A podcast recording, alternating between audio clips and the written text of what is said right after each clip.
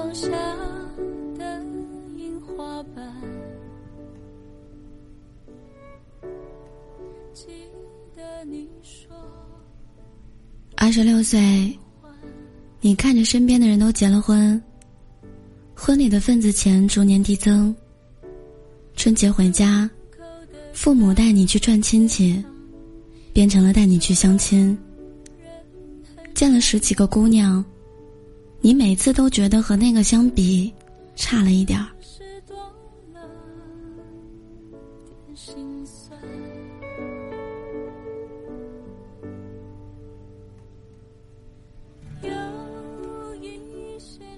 28岁那年，你遇到了一个和你遭遇差不多的姑娘，你们有一搭没一搭的聊着，她说你还不错，你喝了一口水说你也是。你不确定你喜不喜欢他，双方的家长已经摆好了订婚宴。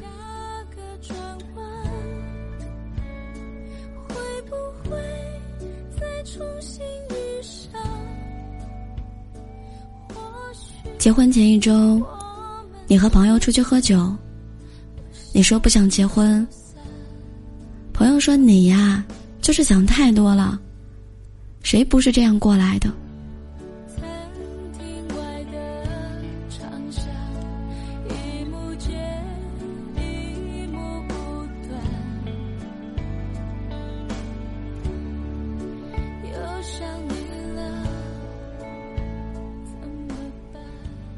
29岁，你们终于结了婚，婚礼办得不大不小，朋友来的不多不少，攒了几年想要去实现理想的钱，搭在了一场100人的私人庙会上。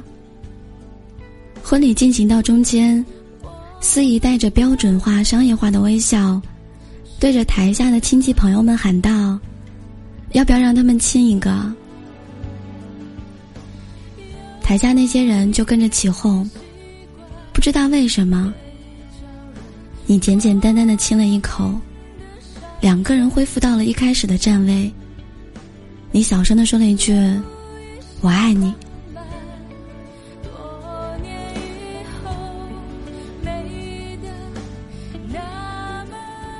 那个昨天还看不惯你倒腾模型的娘子愣了一下，对你说我也爱你。你不确定他是不是对你说的，就像你不确定是不是对他说的一样。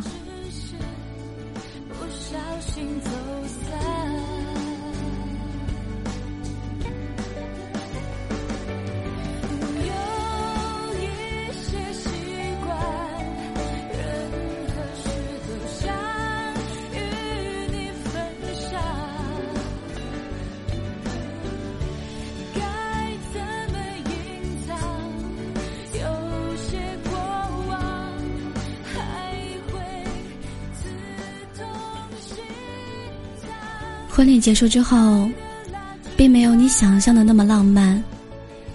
你听着外屋的新娘一笔一笔地算着份子钱，想着不过才2年，怎么就变成了这样？想着想着，洞房夜就这样睡着了。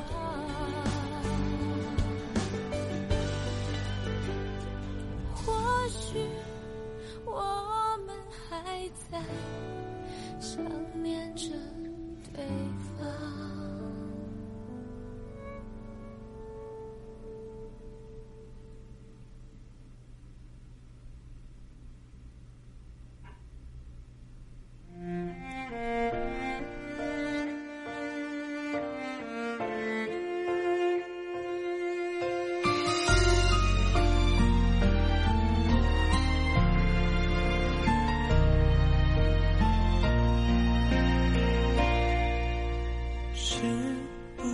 吃睡不能睡，没有了你却都不对。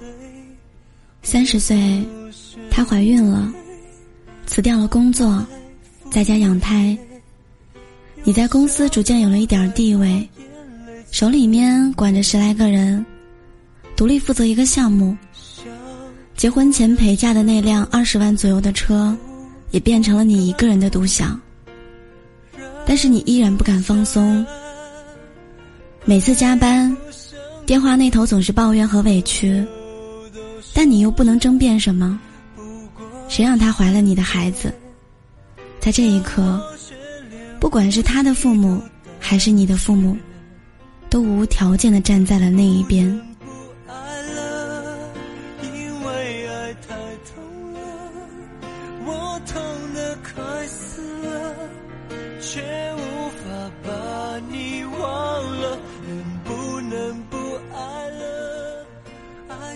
31岁，孩子落地了，前前后后连孕检带住院费一共花了10万块钱。不过无所谓，你看着你的孩子怎么看怎么喜欢，高兴的仿佛是你的心声。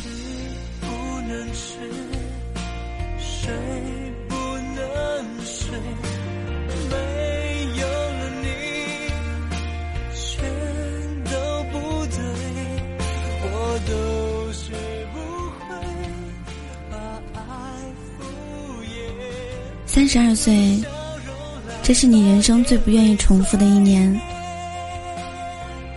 平均睡眠3个小时，孩子每1个小时都要闹腾一次。第二天拖着睡不醒的眼睛去上班，老板说你不干活，回家老婆说你不干活，你想了半天不明白，那我到底在给谁干活呢？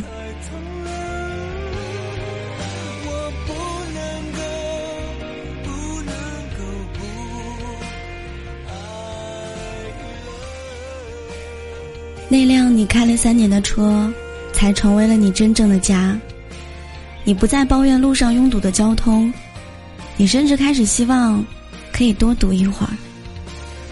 回到家，你关了发动机，在车上点上一根烟，这是你每天最幸福的10分钟。车前是功名利禄，车尾是柴米油盐。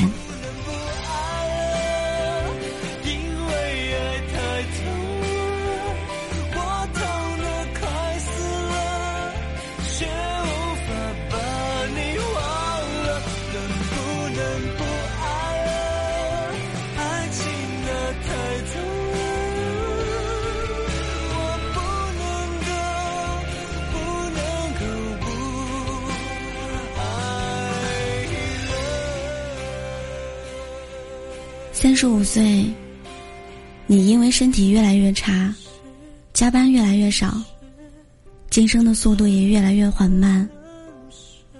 那天下班，媳妇儿告诉你，孩子要上幼儿园了。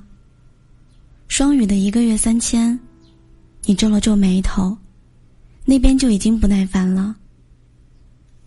4单元加老王的孩子1个月6000，你已经这样了，你想让孩子也输吗？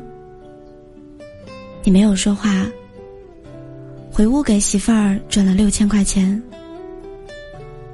可是没有人知道，你的这笔钱原本打算给自己过个生日，买个新电脑的。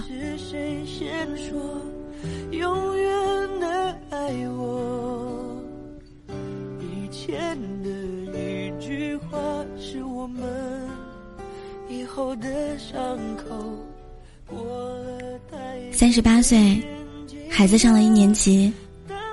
老师说1年级最关键，打好基础很重要。你笑着说，是，老师您多照顾。新生接待的老师看着你不明事理的脸，给你指了一条明路，课外辅导班，1个月2200。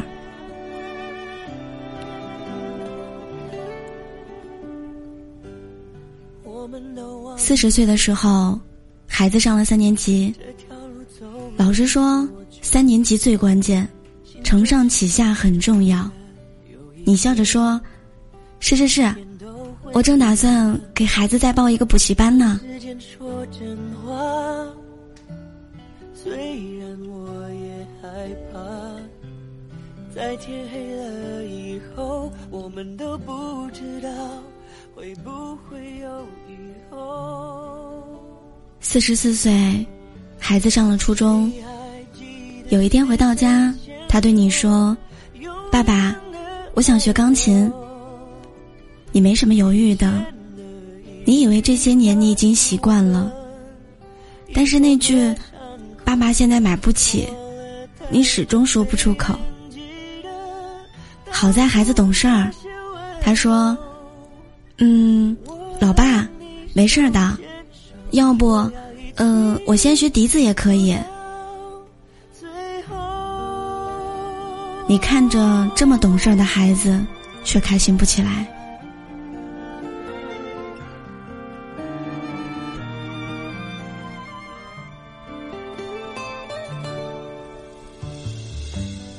我们都累了，却没办法往回走。你46岁了，孩子上了一个不好不差的高中。有一天你在开会，接到了老师的电话，电话里说你孩子在学校打架了，叫你去一趟。你唯唯诺诺的跟那个比你小5岁的领导请了个假，到学校又被老师训了一通，无非台词就是那一句：“你们做家长的就知道工作，能不能多陪陪孩子？”你看着这个老师，有点可笑，好像当时说：“老师在外辛苦一点儿，多赚点钱让孩子多补补课的他，不是一个人了。”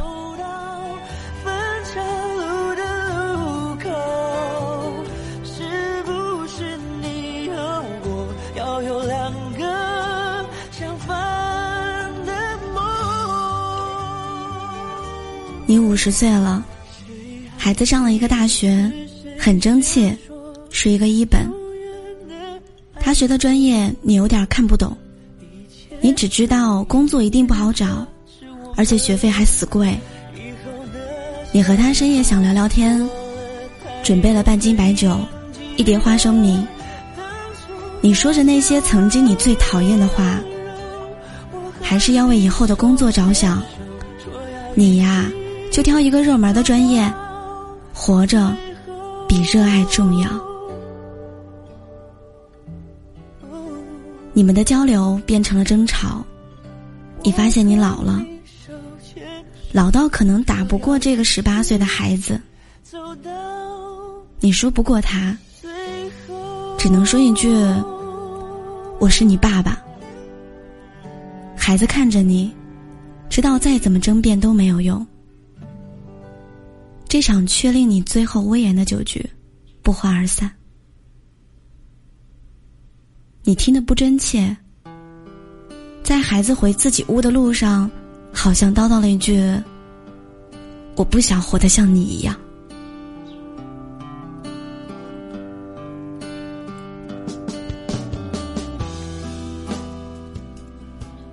怎么就哭了呢？50多岁的人了，一定是酒太辣了，对不对？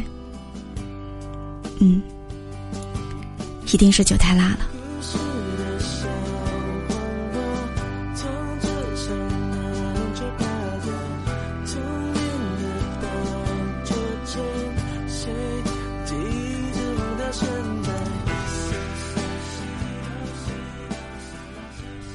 你55岁了，孩子工作了，似乎有一点理解你了，但你却反过来，你说不要妥协。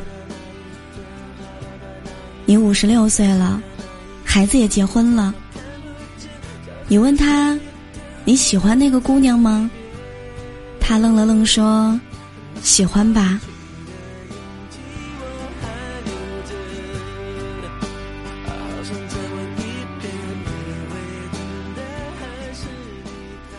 ”60岁了，辛苦了一辈子，想出去走一走。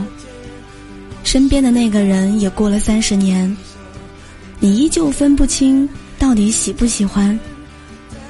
你们开始规划旅游路线，这么多年了，你们还是存在分歧，还是在争吵。在那么某一个瞬间，你觉得其实这样也挺好的。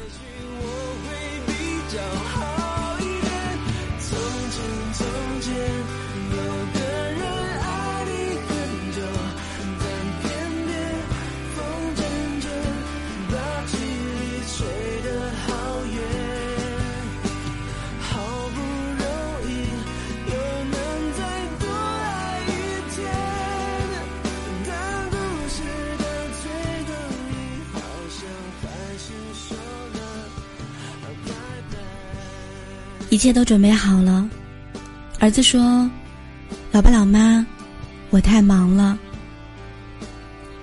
可以帮我照顾一下孩子吗？”你们退了机票，又回到了30年前。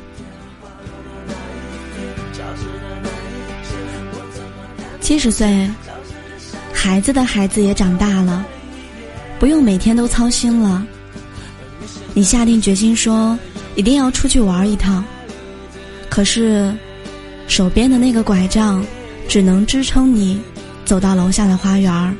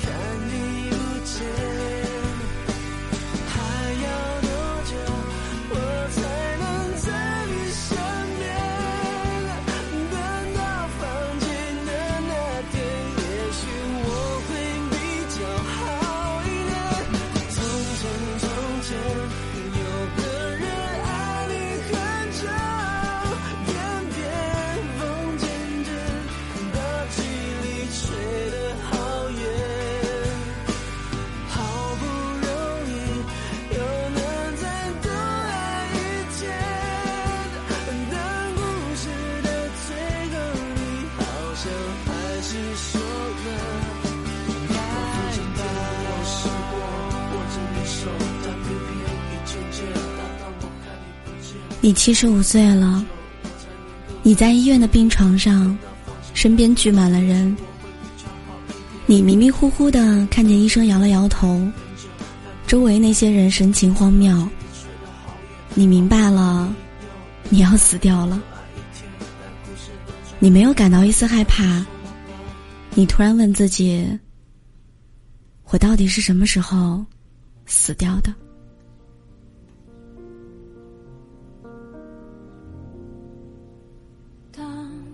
一艘船沉入海底，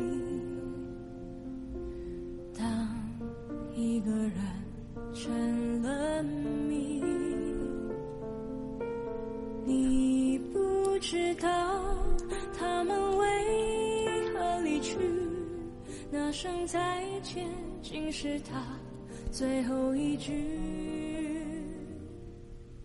你想起了30多岁的那场婚礼，原来在那个时候你就已经死掉了吧。依照惯例，死前的3秒你的大脑要走马灯，倒叙你这75个年头的一生。画面一张一张的过，1秒2秒，2秒过去了，你面无表情的看着这2秒内的记忆。第3秒的时候，你突然笑了。原来你回到了15岁的那一年。你看见一个男孩，他叼着一袋牛奶，背着书包，从另一个女孩家的阳台下跑过。那个男孩朝窗户看了看，那是15岁的你暗恋的那个女孩子。你已经想不起来他长什么样子了。最后1秒你努力地回忆着，然后终于笑了出来。3秒过去了，身边的人开始嚎啕大哭。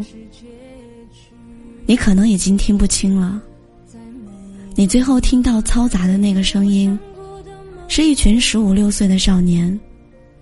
我会醒来，他们起着哄对你说，答应他。他，答应他。